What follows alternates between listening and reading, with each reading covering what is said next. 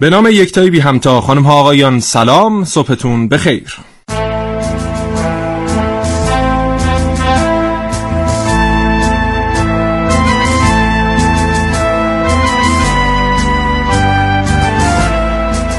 هر ساله دویست و پنجاه و دو روز که از آغاز سال میگذره فرصتی پیش میاد تا از یکی از نیروهایی که بسیار برای امنیت این مرز و بوم تلاش کردند قدردانی کنیم.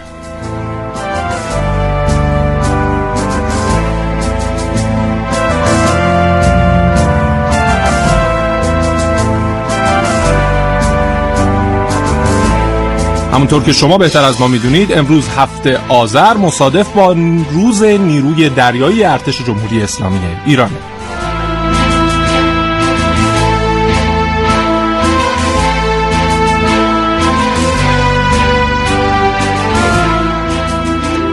امروز در برنامه کاوشگر به اتفاق همکارانم به این موضوع خواهیم پرداخت که نیروی دریایی ارتش در ایران از چه سالی آغاز به کار کرد؟ دستاورد نیروی دریایی ارتش چه پیش از انقلاب چه پس از انقلاب و مخصوصا در دوران 8 سال دفاع مقدس و در حال حاضر که اینقدر تهدیدات در منطقه جنوبی ایران هست چه بوده چه هست و چه ها خواهد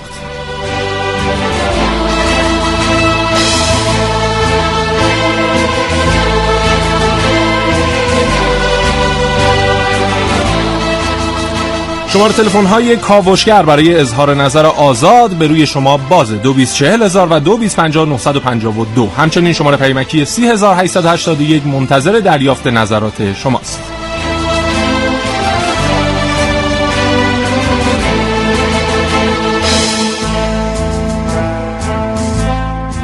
توصیه می‌کنم به هیچ عنوان کاوشگر امروز رو از دست ندید.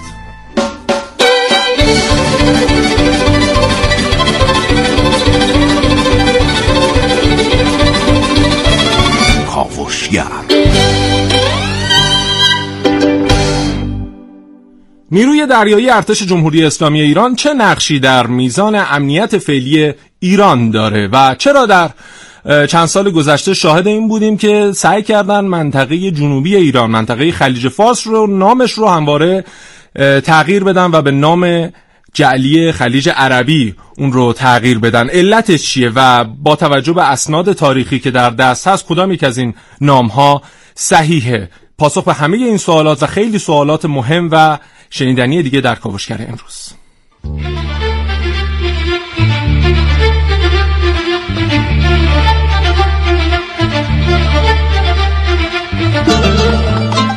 در این کاوشگر میشنوید.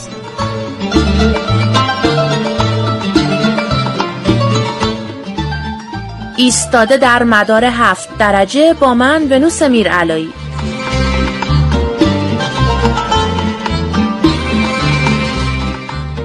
عملیات مروارید در کاوشگر امروز با من حسین رضوی.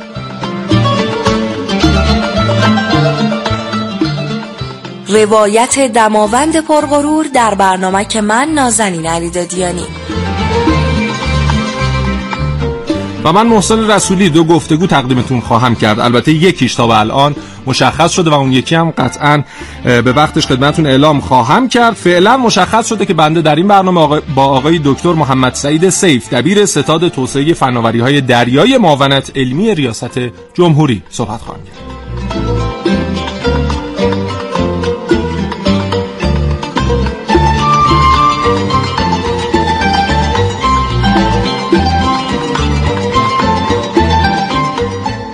تهیه کنندگی این برنامه کاوشگر بر عهده سوداب تهوری و کنترل میز صدا در دست مهرداد محمد رضاست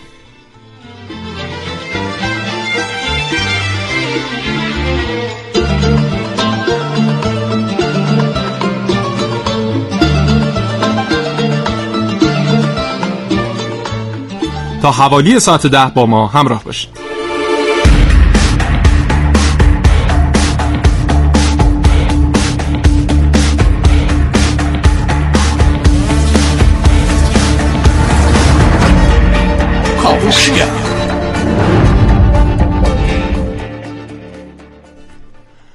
خب ایرانیان از دیرباز در دریانوردی بسیار چیره دست بودند و با توجه به منابع تاریخی که حالا بخوایم معتبرترینش رو بگیم نوشته های هرودوت تاریخ نویس بسیار قدیمی ایرانیان همواره در بحث کشتی سازی، دریانوردی، ساخت ابزار و تجهیزات مورد نیاز برای دریانوردان زبان زده خاص و عام بودن به ترتیبی که شاید خیلی کمتر از ما ایرانی ها خیلی تعداد کمی از ما ایرانی ها بدونیم که قطب نما رو ابتدا ایرانی ها بودن که اختراع کردن. یعنی خیلی این رو الان دارن نسبت میدن مثلا به چینی ها اما قطب نمای چینی 24 تا نشانه داشت. اما قطب نمای ایرانی که بسیار پیشرفته تر بود 32 نشانه داشت. و این نشون میده که ایرانی ها خیلی چیره دستر بودن و با توجه به حالا یک سری اسناد تاریخی که به وقتش اشاره خواهم کرد نشون میده که چطور ایرانیان خیلی قبلتر از چینی ها به قطب نما دست پیدا کرده بودن یا به عنوان مثال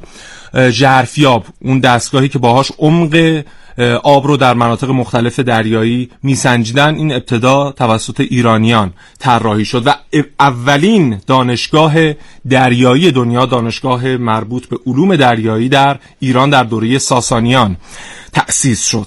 و خب حالا امروز به این مقوله خواهیم پرداخت که با توجه به این پیشینه تاریخی در حال حاضر نیروی دریایی راهبردی ارتش جمهوری اسلامی ایران چقدر تونسته به خوبی وامدار این در واقع دستاوردها باشه و در حال حاضر چه دستاوردهایی رو در سی چهل سال گذشته برای میهن عزیزمون و ارمغان آورده. با ما همراه باشید برای اینکه کلی ناشنیدنی و تجربه های شخصی خودم با توجه به سفری که هولوش 8 ماه پیش به جنوب ایران داشتم و با نیروی دریایی ارتش جمهوری اسلامی ایران مدتی رو همراه بودم. در مورد اون خاطرات هم بسیار خواهم گفت. امیدوارم که براتون جالب باشه و ما رو تا انتها همراهی کنید.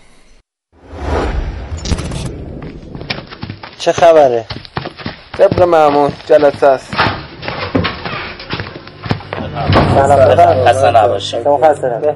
بعد چند روز که به منطقه دوم دریایی بوشهر اعزام شدم بردنمون اتاق جنگ منطقه. برادر توجه کنن تا چیزی از قلم نیاد. تمام کروکی ها و عکسایی که می‌دیدیم مربوط به اسکله های عراق این دو تا اسکله نفتی رو که بگیریم بعد از اینکه دستور عملیات صادر شد هیچ کدوم از اعضای تیم حق خروج از ساختمون اتاق جنگ رو نداشتن.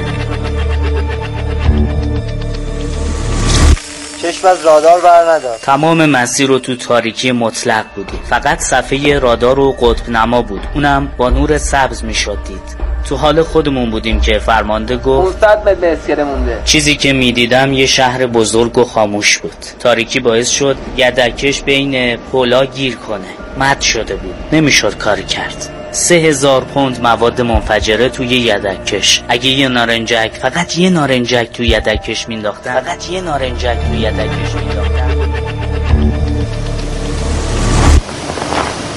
با فرمانده اسکله رو پاکسازی می‌کردیم. غیر نظامی ها همون شب فرار کرده بودن. با زمین یه جورایی البکر خالی بود.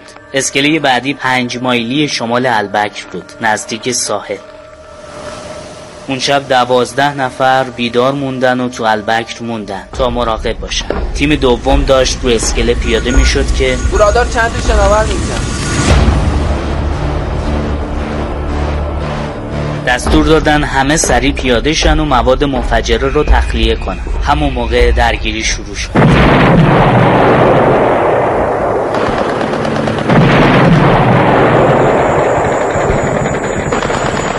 شناور پیکان یه تنه سه تا از نافچه های عراق رو غرق کرد.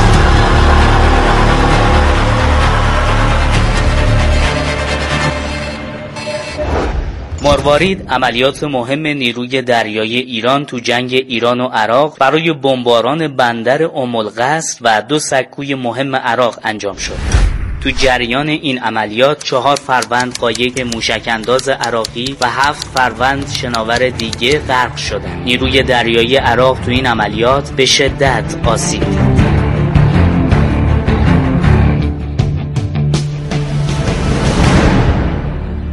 بله از این عملیات ها به وفور نیروی دریایی انجام داد شرکت کرد و با موفقیت در اکثرشون سربلند بیرون اومد و در اونهایی هم که حالا شکست خورده تمام تلاشش رو کرده. و جالبه مثلا ما در سال 67 دو تا از نافچه های مهممون رو این در واقع اتحادی که علیه ایران شکل گرفته بود که حالا اسمش جنگ با عراق بود اما می‌دونیم که کل دنیا پشت عراق بودن و 36 کشور داشتن حمایتش می‌کردن حتی کشورهای منطقه همین عربستان همین کویت قطر اینا ساحلشون رو در اختیار عراق قرار می‌دادن و هر گونه تجهیزات دریایی که در اختیار داشتن رو در اختیار عراق قرار می‌دادن تا بتونن بیشتر به ایران ضربه بزنن و با توجه به این همه نیرویی که با هم متحد شده بودن و با توجه به در واقع تجهیزات اندکی که ایران در اختیار داشت و تعداد اندکی ناوچه که در اختیار داشت باز هم اینا نتونستند کار مهمی از پیش ببرن و این عملیات مروارید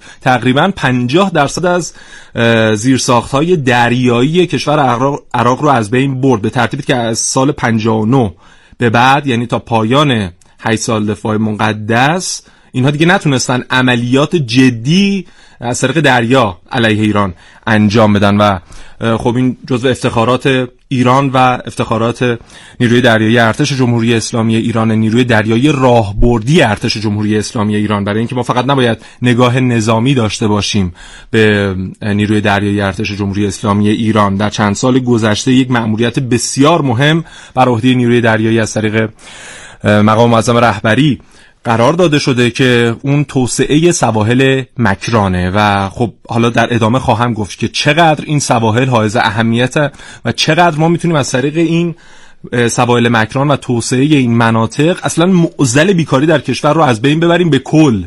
یعنی این دو هزار کیلومتر خط ساحلی که در جنوب کشور داریم در حاشیه دریای عمان بسیار حائز اهمیت و بسیار پتانسیل و ظرفیت داره برای اینکه ما بتونیم اقتصاد کشور رو اصلا متحول کنیم از طریق این منطقه. کاری که در واقع پاکستان داره انجام میده و ما هم می‌تونیم در مقیاس بسیار بزرگتر و بسیار موفقتر این کار رو انجام بدیم که خب در واقع این مأموریت و معمور اصلیش نیروی دریایی ارتش جمهوری اسلامی ایرانه که حالا در ادامه اگر فرصتی پیش بیاد حتما خواهیم گفت که چطور می‌تونیم این مناطق رو گستر، گسترش بدیم و در چند سال گذشته یعنی در تاریخ ایران مثلا در 300 سال گذشته 400 سال گذشته چطور نیروهای بیگانه سعی کردن به این منطقه ضربه بزنن؟ یعنی خودشون اهمیت سواحل مکران رو درک کرده بودند و فقط اون رو برای منافع خودشون هدف قرار داده بودن و سعی می‌کردن حتی جمعیت رو در اون مناطق کمتر و کمتر کنن که حالا براتون تعریف خواهم کرد. به چه ترتیب. در حال حاضر آقای دکتر محمد سعید سیف پشت خط تلفنی کاوشگر هستن. ایشون دبیر ستاد توسعه فناوری های دریایی معاونت علمی ریاست جمهوری هستن. آقای سیف سلام صبحتون بخیر. بسم الله الرحمن الرحیم. عرض سلام دارم خدمت جناب و همکاران محترمتون و شنوندگان عزیز. تبریک میگم خدمتتون روز نیروی دریایی رو و خسته نباشی درد می‌کنم. به این عزیزان برای فعالیت های مهمی که در دریاهای کشور انجام میدن. ما هم متقابلا این روز رو به شما و همکارانتون تبریک عرض می‌کنیم. آقای دکتر سیف بفرمایید که خب ما یک آماری فکر کنم سال 94 منتشر شد که نیروی دریایی ارتش جمهوری اسلامی ایران اصلا صنایع دریایی ایران از لحاظ جهش دانش دریایی در یک بازه زمانی در فکر کنم یک بازه پنج ساله تونسته بود در دنیا جز پنج کشور برتر بشه. یه مقدار بفرمایید. بله بله.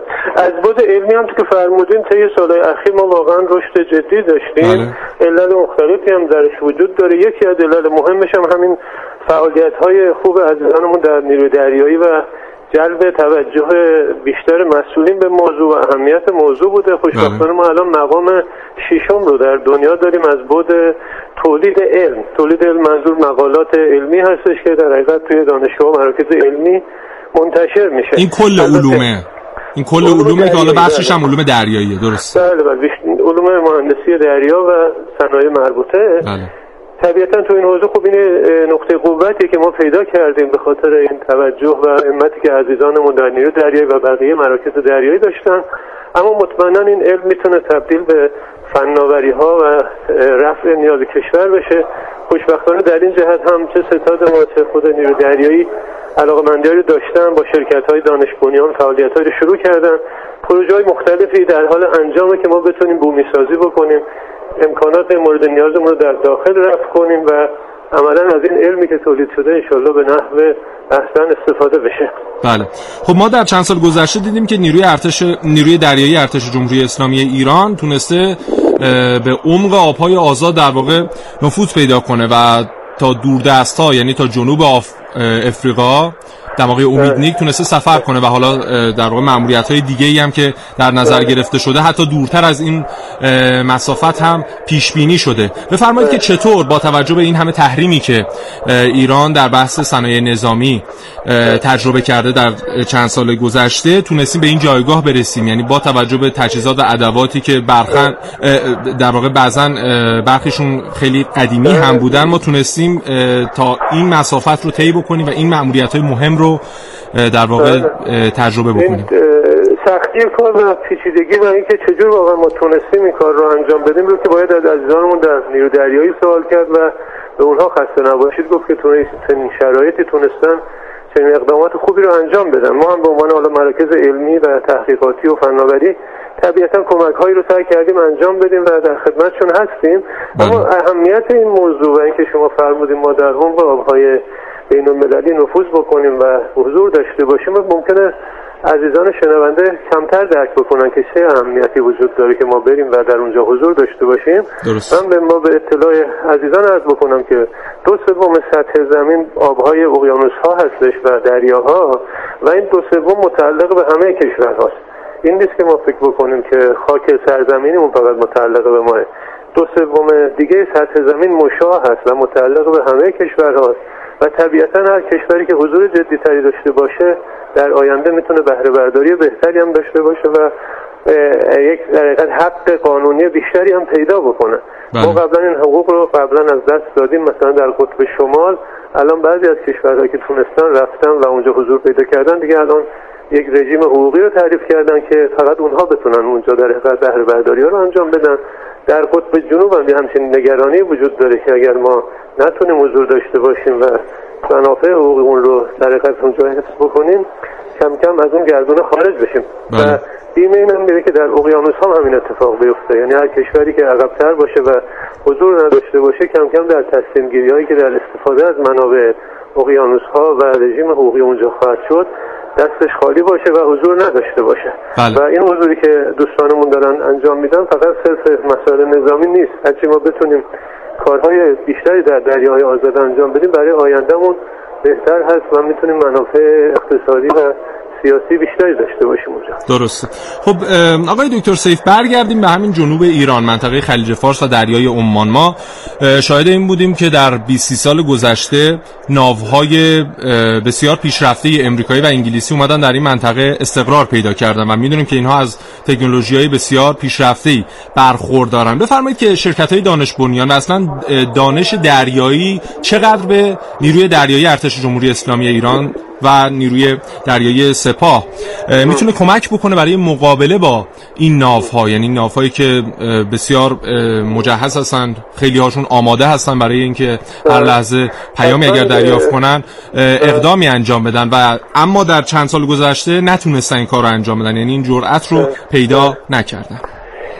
توی دنیای امروز خب طبیعتا همه در حقیقت عرصه ها تاثیر زیادی از توسعه فناوری و فناوری جدید گرفته و طبیعتا توی نیروهای دریایی کشور هم ما این تأثیرات رو باید شاهدش باشیم و تا الان هم دوستان توجه کردن حتما تو زمین های مختلف شرکت های دانش و مرکز علمی کشور بله. می‌تونن کمک کنین زمین ها می‌تونه از ابزار دقیق و کنترل و ناوبری شروع بشه تا مسائل مربوط به سیستم های رانش موتورها و تجهیزات مختلف روش های ساخت و مهندسی طراحی و ایده های جدیدی که در مورد شناورها و زیردریایی ها و هوشمندسازی اونها وجود داره در مورد ربات های زیر آب وجود داره. همه اینها در حقیقت فناوری هست که خوشبختانه بیسش در کشور ایجاد شده و نمونه های هم ساخته شده و این نمونه ها می‌تونن واقعا تجاری بشن. خوشبختانه نیروی دریایی ارتش جمهوری اسلامی و نیروی دریایی سپاه پاسداران انقلاب اسلامی هم همکاری های بسیار گسترده دارن و در تمام دنیا عملا پیشران کل در حقیقت مسائل دریایی بیشتر خود حوزه نظامی هستش. چون فناوری ها بیشتر حالت دو منظوره دارن و خیلی از فناوری هایی که در حوزه نظامی استفاده میشن می‌تونن در حوزه های دیگه مثل مثلا نفت و گاز یا شیلات یا امثال هم, هم بعدا استفاده بشن و این پیشران بودن می‌تونه واقعا نکته مهمی باشه که باید عزیزانمون در نیروهای دریایی بهش توجه کنن که باید به عنوان یک در معلفه اصلی در تصمیم گیری هاشون این توجه رو داشته باشه که داره در برای کل کشور و فناوری های کل کشور به نوعی برنامه ریزی می‌کنن بله. خب آقای دکتر سیف ما در چند سال گذشته شاهد این بودیم که همین نیروی دریایی ارتش جمهوری اسلامی ایران روابط بسیار خوبی داشته مثلا با نیروی دریایی ارتش هند یا ایتالیا سفری که چند ماه پیش فرمانده نیروی دریایی ارتش داشتند یا حالا کشورهای دیگه که مموریت انجام شده و مثلا با کشور چین حتی. چقدر در بحث نظامی ما می‌تونیم امیدوار باشیم که کشورهای دیگه دانش خودشون رو مثلا در همین بحث تجهیزات مورد نیاز نیروی دریایی یک کشور انتقال بدن به کشور دیگه و چقدر این همکاری ها می‌تونه به رشد دانش ما در بحث علوم دریایی کمک بکنه؟ بیشتر جنبه همکاری این تیپی که شما فرمودین در جنبه خود مسائل سیاسی و نظامی و مانورهای مشترک و عملیات های مشترکی هست که برنامه ریزی میشه. طبیعتا اون تیکه که انتظار داشته باشیم با یه چنین همکاری انتقال فناوری شکل بگیره خیلی سختتر هستش و به این راحتی طبیعتا هیچ ارتشی یا هیچ در کشوری به راحتی فناوری های خودشو ممکنه در اختیار کشور دیگه نذاره من فکر بله. می‌کنم تو این حوزه بیشتر باید متکی به داخل باشیم و عملا سعی کنیم توانهای داخلی که وجود داره رو رشد بدیم. اینکه بشود از همکاری های بین المللی هم استفاده کرد کسی رد نمی‌کنه. ولی امید بستن به اینکه ما بخوایم این فناوری ها رو وارد کننده باشیم و صرف در خرید اینها یا در آموزششون از کشور دیگه باشه واقعا جواب نمیده و بله. تا در اونجا ما نتونیم چیزی کار بکنیم و پتانسیلش رو ایجاد بکنیم اون فناوری که بخواد وارد هم بشه یا انتقال هم پیدا بکنه عملا فکر نمی کنم چندان تأثیری داشته باشه کمان که در چند سال گذشته خودمون تونستیم پایه و اساس و بیس در واقع تجهیزات بله. مورد نیازمون رو تولید بکنیم اما برای ارتقاء اون گاهن برای در واقع بله، نیاز هست اون قسمت های مخفولی که از مشکلاتی که داریم میشه در بعضی حلقه ها رو بله. از کشورهای خارجی استفاده کرد ولی باید اساس و پایه رو بر اون در توسعه درونزا گذاشت و از توان داخل استفاده کرد. بسیار عالی. بسیار سپاسگزارم آقای دکتر محمد سعید سیف دبیر ستاد توسعه فناوری های دریایی معاونت علمی ریاست جمهوری. خدا نگهدارتون.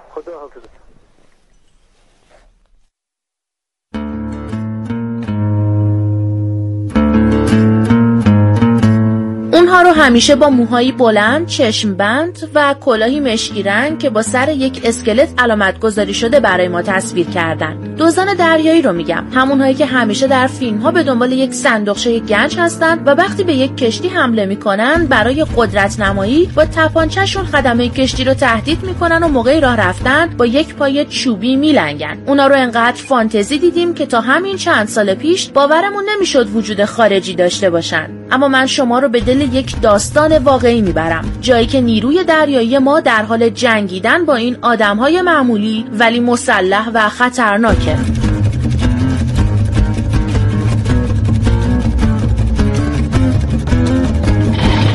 سکان کشتی رو به سمت خلیج فارس میچرخونم. اینجا در مدار هفت درجه یک کشتی تجاری که از سمت شرق در حال حرکت به سوی خلیج فارس گرفتار دزدان دریایی سومالی میشه.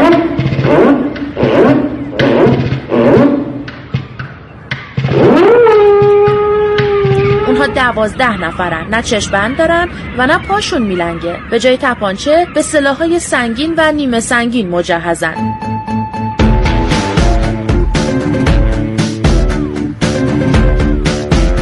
دست و پای چند نفر از خدمه کشتی رو بستن یک خدمه فیلیپینی رو کشتن و با شلیک به پای کاپیتان ایرانی کشتی اون رو وادار کردند که سکان رو به سمت سومالی برگردونه.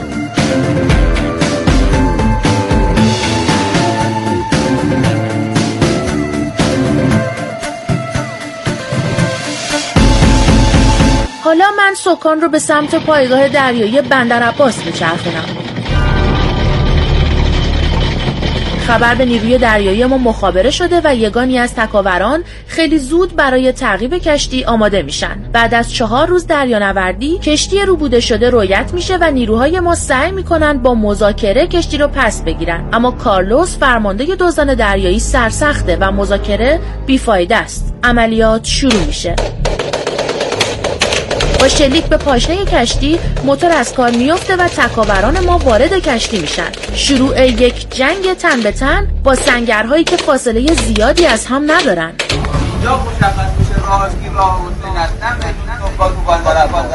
آره اینجا مشخص شد راه ما راه حسین است هر زحمتی بود با تلاش بچه ها اومدیم بالا بعد تصویر همین فعلا فعلا ما سینه دوزان دریایی با نفرات رو پاشنه هستن که انشالله تا چند ساعت دیگه کامل تو دست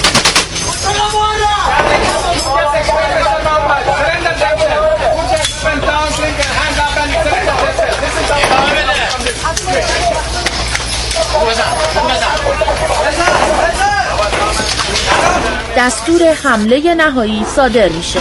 باران یا صاحب زبان آتش.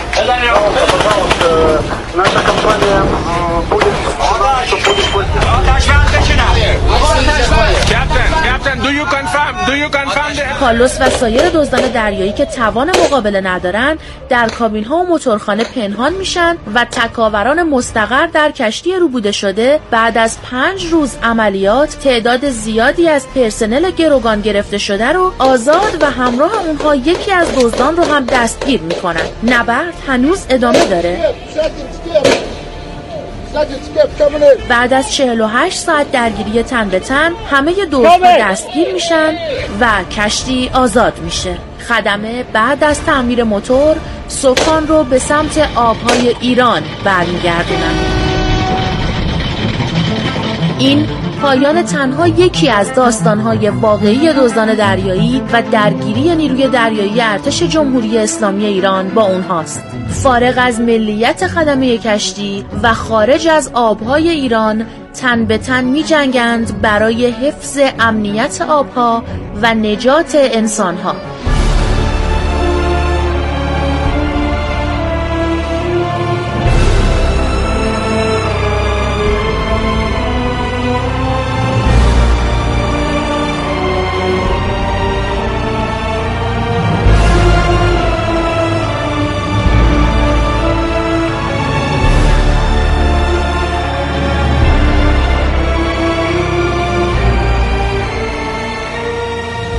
دست مریزاد میگیم به دلاور مردان نیروی دریایی ارتش جمهوری اسلامی ایران که به تمام کسانی که در دریاها در واقع به کمک نیاز دارن فارغ از هر نژاد و ملیت و هر بحث سیاسی دیگری کمک می‌کنن به این افراد و خب ما می‌دونیم که در این مدت زمانی که نیروی دریایی مقابله با دوزان دریایی رو هدف خودش قرار داده سه هزار کشتی مختلف رو که اکثرا کشتی های حامل نفت و حالا کشتی های تجاری بودن رو تونسته اسکورت کنه به ترتیبی که اینها هیچ آسیب و گزندی از سوی دوزان دریایی بهشون وارد نشده و خب این یک افتخار بسیار بزرگ برای ایران یعنی آبهای این منطقه رو ایران داره ایمن نگه میداره. چه در جنوب و چه در شمال کشور و سه هزار کیلومتر خط ساحلی واقعا چیزی کمی نیست. یعنی شوخی نیست. هر کشوری این میزان ساحل رو اگر بتونه امنیتش رو تأمین بکنه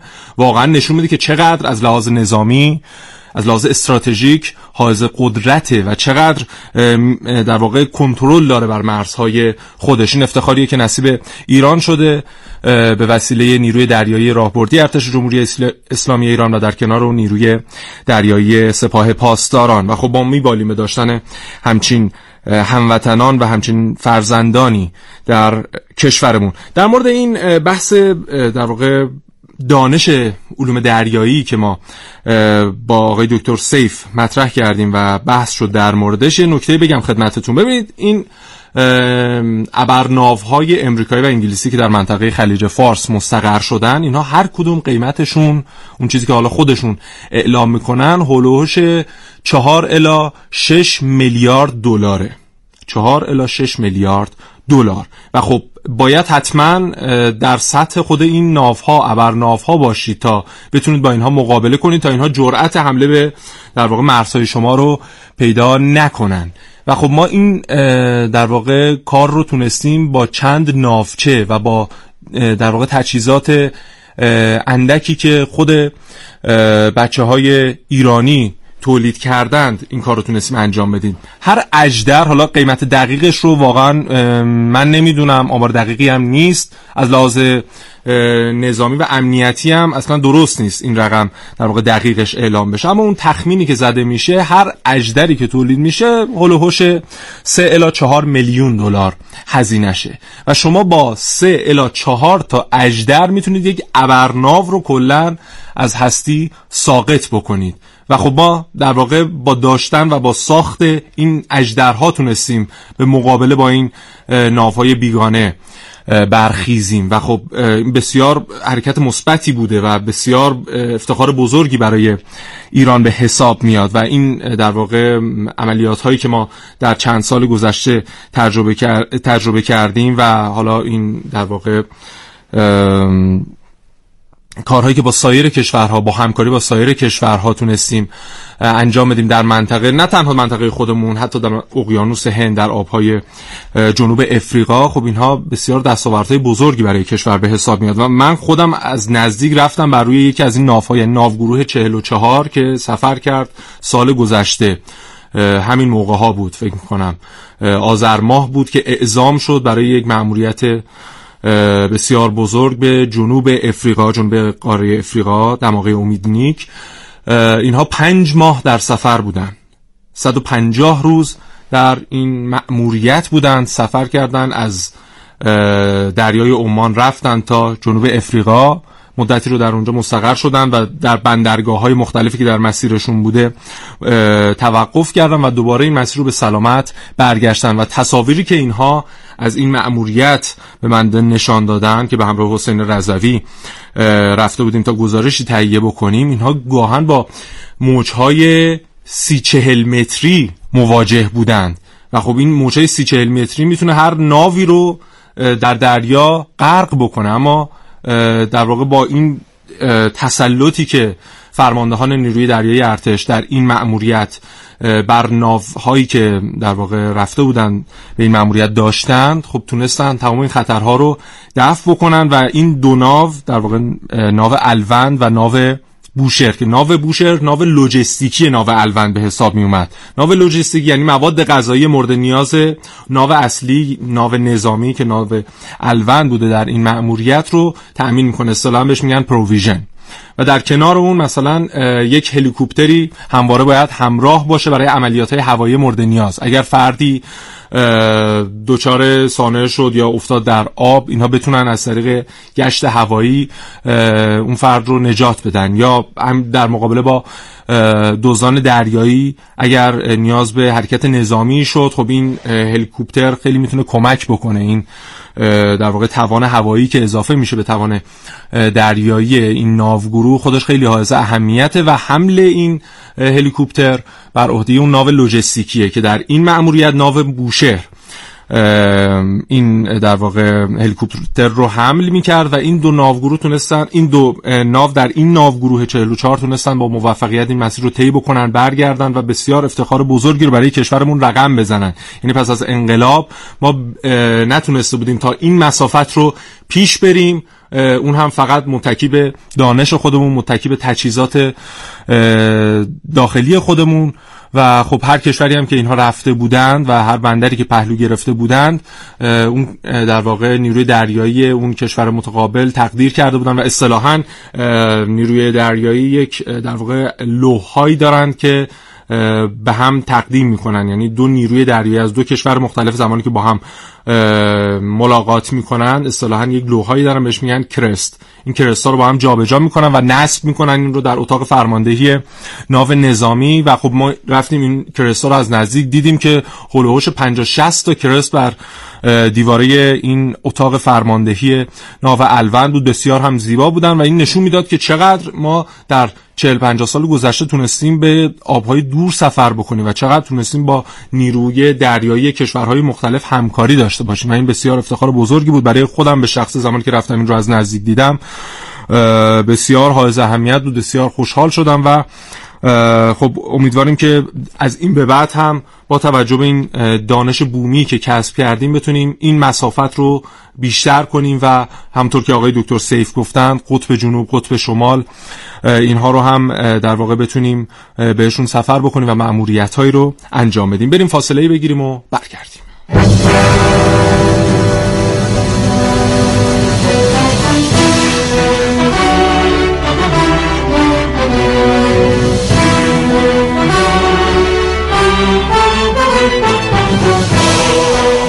همطور که ابتدای برنامه خدمتتون عرض کردم دو بیس هزار و دو بیس دو منتظر دریافت اظهار نظرهای شما در مورد این روز بزرگ هفتم آذر روز نیروی دریایی راهبردی ارتش جمهوری اسلامی ایران.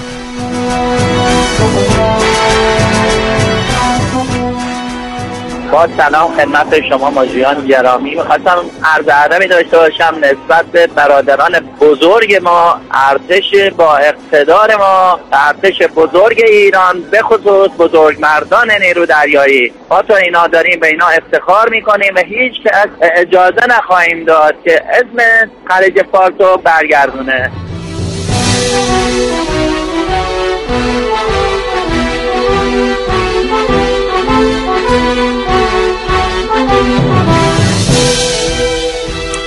دوستی پیمک زدن آقای حسین روحی از سونکابون مازندران گفتن صبح بخیر منظور از نیروی راهبردی که برای نیروی دریایی ارتش میگن چیه؟ ببینید نیروی راهبردی همطور که گفتم علاوه بر یک سری ماموریت های نظامی یک سری ماموریت های اقتصادی هم داره و چون این کل مجموعه رو در واقع به عنوان ماموریت بزرگی و ماموریت اصلی برای نیروی دریایی ارتش جمهوری اسلامی ایران در نظر گرفتن در سوی مقام معظم رهبری اصطلاحا ایشون این نیرو رو نیروی دریایی راهبردی ارتش جمهوری اسلامی ایران لقب دادن و خب در ادامه خواهم گفت که این اتفاقات اقتصادی چیست و چه کمکی می‌تونه به کشورمون بکنه.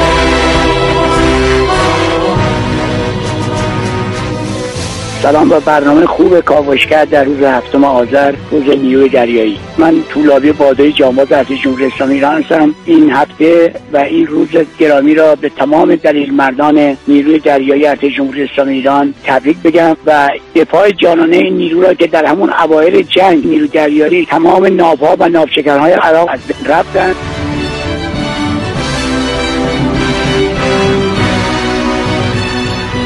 دوستی پیمک زدن گفتن که می‌خواستم بپرسم ارتش یا سپاه. در دریای خزر هم مثل خلیج فارس پرقدرت و آماده دفاع هستن. آقای حامد از بابل بله هستن. حالا ما در ادامه یک, یک برنامه رو خدمتتون تقدیم خواهیم کرد که در مورد حضور ایران در آبهای خزره و خب بله چیزی حدود 500 600 کیلومتر از خاکهای کشورمون از مرز کشورمون مرزهای آبی در شمال کشورمونه در حاشیه دریای خزر و قطعا ایران بسیار پرقدرت در این منطقه حاضر شده.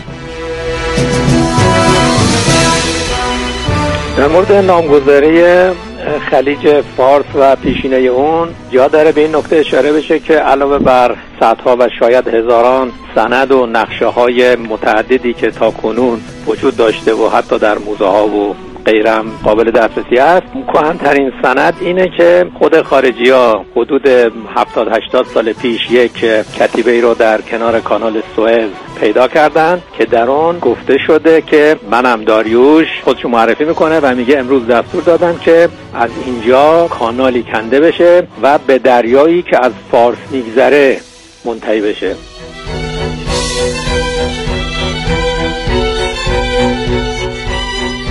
این نکته من بگم که دوستانمون در نیروی دریایی راهبردی ارتش جمهوری اسلامی ایران امروز به خاطر در واقع جلسه و ملاقاتی که داشتن متاسفانه در این جلسه هستم ما تا به این لحظه ما نتونستیم با هیچ یک از این عزیزان هماهنگ کنیم برای صحبت. امیدواریم که تا ساعت ده که در خدمت شما هستیم بتون با یکی از فرماندهان نیروی دریایی ارتش جمهوری اسلامی ایران صحبت کنیم.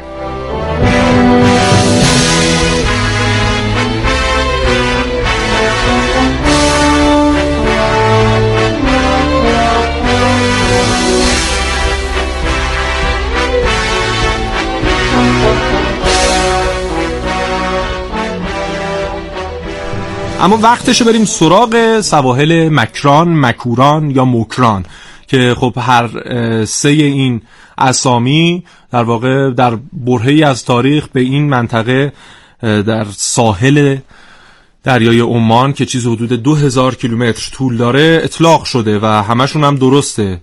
یعنی برخی سعی دارن میگن که نه مثلا فقط مکران درسته فقط مکوران درسته نه.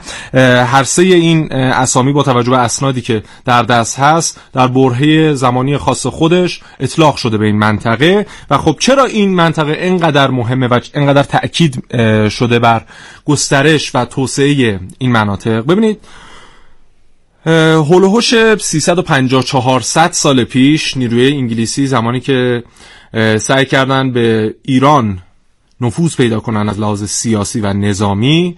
اومدن بررسی کردن و مرزهای مختلف شمال جنوب شرق و غرب ایران رو بررسی کردن و به این نتیجه رسیدند که بهترین راه نفوذ به ایران از منطقه جنوب ایرانه و در ساحل دریای عمان همین منطقه مکران. در اون دوران خب پرتغالیا و اسپانیایی ها اومده بودن و در اون منطقه مستقر شده بودن. اما پرتغالیا و اسپانیایی ها حالا همه اون در واقع اتفاقات منفی که در منطقه رقم زده بودن اون 300 400 سال پیش که انگلیسیا قصد نفوذ به ایران رو پیدا می‌کنن تصمیم می‌گیرن که برن و به همون اروپا بپردازن برای اینکه اونجا داشت جنگ هایی صورت می‌گرفت و اتفاقاتی داشت رقم می‌خورد که در واقع اونها داشتن دیگه حاکمیت اصلی خودشون رو از دست می‌دادن. به همین خاطر رخت بربستن و از این منطقه رفتن و انگلیس ها اومدن جایگزین شدن. یعنی با وجود اینکه ایرانی ها تجربه بسیار منفی از حضور پرتغالیا و اسپانیایی در این منطقه داشتند و اینها بلایی بر سر همین منطقه مکران آورده بودند که چیزی حدود 70 درصد جمعیت این منطقه مجبور به مهاجرت از این سواحل شده بودند سواحلی که خب یک زمانی بسیار پر رونق بود و مردمانی که در اون منطقه زندگی می‌کردند مردمان بومی که در اون منطقه بودند و اکثرا هم از طریق ماهیگیری زندگی خودشون رو میگذروندند خب اینها مجبور به مهاجرت شدن. برای اینکه نیروهای نظامی اسپانیایی اسپانیایی و پرتغالی اومده بودن مستقر شده بودند و به همین خاطره که در حال حاضر تراکم جمعیت در این 2000 کیلومتر خط ساحلی بسیار کمه و این یکی از نقاط ضعف سواحل مکران به حساب میاد و ما باید کاری بکنیم که مردم دوباره جذب بشن. بومی ها دوباره جذب بشن به این منطقه و برای زندگی در سواحل مکران که میشه از در واقع بندر عباس تا شرق سیستان و بلوچستان. بیان و در دوباره در در واقع سرزمین مادری خودشون جایی که اجدادشون در اون منطقه بودند مستقر بشن و زندگی خودشون رو از طریق پتانسیلی هایی که این منطقه داره بگذرونن. خب در حال حاضر چند کیلومتر که بریم اونورتر از سیسان بلوچستان در جنوب پاکستان بندر گواتر رو چین اومده سرمایه گذاری کرده با همکاری پاکستان دارن تبدیلش می‌کنن به بزرگترین بندر تجاری دنیا که هر کشتی که اگر قرار بیاد در منطقه دریای عمان اگر قرار بیاد و در واقع محصولاتی رو به بنادر کشورهای عربی حاشیه خلیج فارس برسونه حتما باید بیا در اون منطقه در این بندر پهلو بگیره مدتی رو در اونجا باشه و بعد از اینکه تجدید قوا کرد برای اینکه خب خیلی از اینها از مناطق بسیار دور سفر می‌کنن به این منطقه. مثلا از چین از هند میان به این منطقه. مجبورن که به یک بندر می‌رسن حتما پهلو بگیرن تجدید قوا کنن و مسیر رو ادامه بدن. خب در حال حاضر پاکستان داره از این فرصت استفاده می‌کنه چین داره از این فرصت استفاده می‌کنه. و با توجه به اینکه این منطقه که اینها در اختیار دارن یعنی این منطقه گواتر بسیار از لحاظ وسعت کوچکتر از سوال مکران هست این در واقع یک زنگ خطر و یک هشداری برای ماست که اگر ما استفاده نکنیم از پتانسیلی که در اختیار داریم چینیا و پاکستانی ها استفادهش رو می‌برن. و اگر ما بتونیم بیایم سه چهار پنج تا بندرگاه بزرگ در این خط ساحلی 2000 کیلومتری در سواحل مکران احداث بکنیم خب همه اون کشتی ها میان در این منطقه پهلو می‌گیرن و تمام اون سودهای تجاری که آید چین و پاکستان قراره بشه میاد و آید ما میشه. و خب این نیاز به یک برنامه ریزی بلند مدت داره که حالا معمور اصلی این برنامه ریزی هم نیروی دریایی راهبردی ارتش جمهوری اسلامی ایران هست و مطمئن باشید اگر ما بتونیم این مناطق رو گسترش بدیم حداقل اگر نیمه جنوبی ایران رو در نظر بگیرید تمام معضل بیکاری که جوانان این مناطق دارند تمام شهرهای نیمه جنوبی ایران برطرف خواهد شد و همه اینها دارای شغل خواهند شد و ما چقدر می‌تونیم سود تجاری آید کشورمون بکنیم و چقدر این آمدن کشتی ها و پهلو گرفتنشون در این منطقه سود تجاری برای تجار ما داره. برای اینکه خب ما یکی از معضلات فعلیمون در بحث صادراتمون همینه که نتونستیم در واقع خطوط ترانزیتی خوبی رو ایجاد بکنیم. برای اینکه محصولاتی رو که داریم تولید می‌کنیم با کیفیت و با حفظ کیفیت اولیهشون به دست مصرف کننده و بازار خارجی برسونیم. و خب سواحلی که در این منطقه وجود داره و بنادری که ما می‌تونیم در این منطقه ایجاد بکنیم می‌تونه به ما در این بحث بسیار کمک کنه. ساعت 9 و 47 دقیقه و 52 ثانیه است. بریم بخشی رو بشنویم و بازگردیم.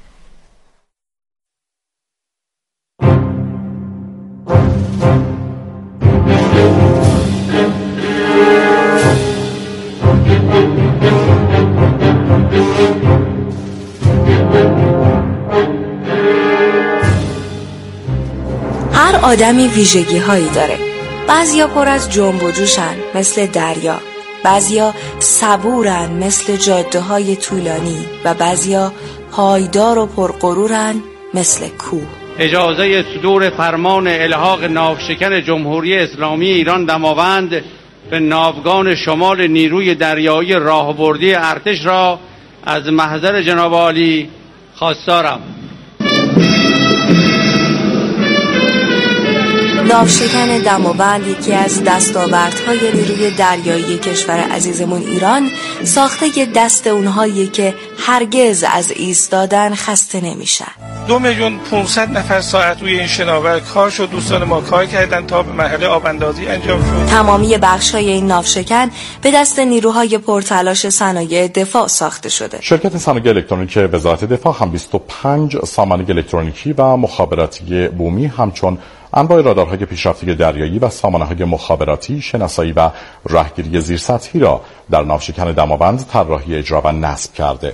سازمان صنایع هوافضایی وزارت دفاع هم طراحی و نصب انواع های پدافند هوایی و های موشکی سطح به سطح رو در این ناوشکن برآورده داشت. مبارزه با جرائم سازمان یافته قاچاق انسان و مواد مخدر. حراست از این بزرگترین دریاچه جهان با همکاری کشورهای ساحل دریای صلح و دوستی از وظایف دیگر دماوند است. نافشکنی که از طراحی تا ساخت و نصب هزاران قطعه حساس و پیشرفتهش هفت سال زمان برده و آزمایش های مختلفی را با موفقیت از سر گذرانده است. حدود نه ماه خورده دوستان ما دستگاه ها تجهیزاتشون تستاشو انجام دادن و در دریانوردی حدود ده تا مورد دریانوردی تمامی دستگاه ها شناورا تجهیزات در دریا تستا رو انجام شد فقط بخشی از پشتکار جوانهایی که قدم گذاشتن در راه دفاع از این مرزا بود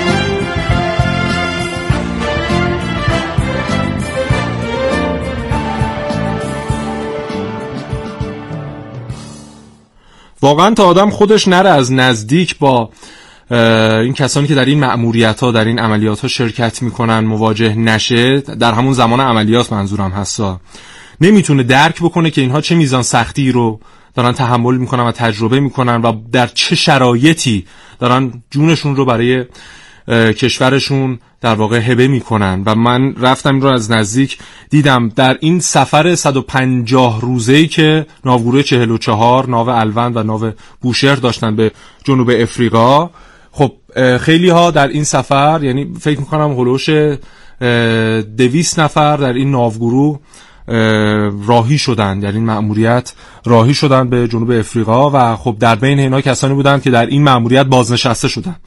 در بین این افراد کسانی بودند که اولین مأموریت دشوار زندگیشون رو تجربه می‌کردن و کسی رو من باید صحبت کردم که پدرش از در اینجا روز و به خبر نداده بودند تا زمانی که برگرده برای اینکه اون روحیش همچنان بالا باقی بمونه. یا مثلا در این سفر کسانی بودند که فرزندانشون به دنیا آمدن. و با کسی صحبت کردم که این بچه دو ماهه داشت. یعنی خودش دو ماه قبل از اینکه فرزندش به دنیا بیاد کلا بندر عباس رو ترک کرده بود و الان دیگه بچهش داشت می‌گفت بابا بابا برگشته بود و داشت بچهش رو برای اولین بار می‌دید. و خب این بسیار حائز اهمیت چی میشه که یه فردی تصمیم می‌گیره که در این موقعیت خودش رو قرار بده از خانوادهش تا این حد فاصله بگیره در شرایطی که آنچنان هم شاید مطمئن به اون معمولیت نباشه و مخاطرات بسیار زیادی پیش روش باشه. گفتم که موجهای 40 50 متری رو اینها تجربه کردن. موجهایی که هر کدومش می‌تونست هر دوی این ناوها رو در آبهای جنوب افریقا غرق بکنه. اما اینها به سلامت خدا رو شکر برگشتن و این افراد از یک روحیه بسیار بالایی برخوردارن و این در واقع به خاطر نوع مدیریت فرماندهان ارتش فرماندهان نیروی دریایی راهبردی ارتش جمهوری اسلامی ایرانه که خب تا چند هفته پیش امیر دریادار حبیب الله سیاری این در واقع منصب رو در اختیار داشتند که رکورد در واقع طولانی مدت ترین فرمانده نیروی دریایی ارتش جمهوری اسلامی هم در دست ایشون از سال 86 تا سال 96 ایشون سوکاندار نیروی دریایی ارتش بودند و پس از ایشون هم در حال حاضر امیر دریادار حسین خانزادی این منصب رو بر عهده گرفتن و خب برای ایشون هم آرزوی موفقیت می‌کنیم و یک خسته نباشید بسیار جانانه میگیم. به امیر دریادار حبیب الله سیاری بسیار هم فرد رسانه‌ای بودن و هر موقع ما در واقع می‌خواستیم گزارشی بگیریم صحبتی با ایشون بکنیم ایشون در واقع همه جوره در اختیار بودند و با روحیه و با روی گشاده از ما استقبال می‌کردن. بریم یک فاصله بگیریم و برگردیم. خیلی کوتاه من یه نکته رو در پایان بگم خدمتتون رو دیگه برنامه امروز رو به پایان برسونیم.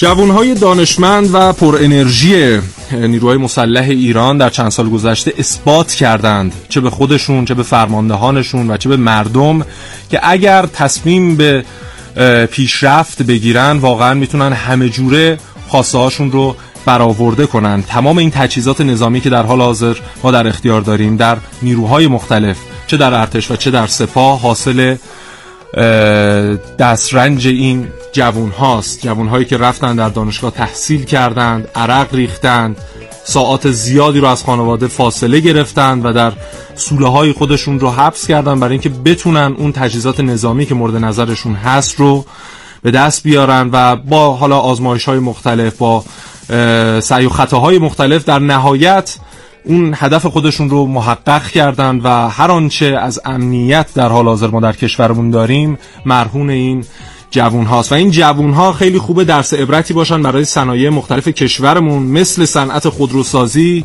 که 40 50 سال داره از دولت پول می‌گیره اما آورده برای کشور آنچنان نداشته. یعنی ما نمی‌دونیم واقعا به کجای صنعت خودروسازیمون باید افتخار بکنیم. همین جوون ها رو اگر از دانششون از در واقع پشتکارشون استفاده کنیم همه صنایع ما قابلیت پیشرفت رو دارن و ما می‌تونیم در همه صنایع حرف اول رو در منطقه بزنیم. کما اینکه در بحث نظامی زدیم و در حال حاضر دستاوردهای بسیار ارزشمندی آید کشورمون شده. بسیار سپاسگزارم که در روز هفتم آذر ماه با برنامه کاوشگر همراه بودید. براتون آرزوی سلامتی می‌کنم و شما رو به خدای بزرگ میسپارم. خدا نگهدارتون.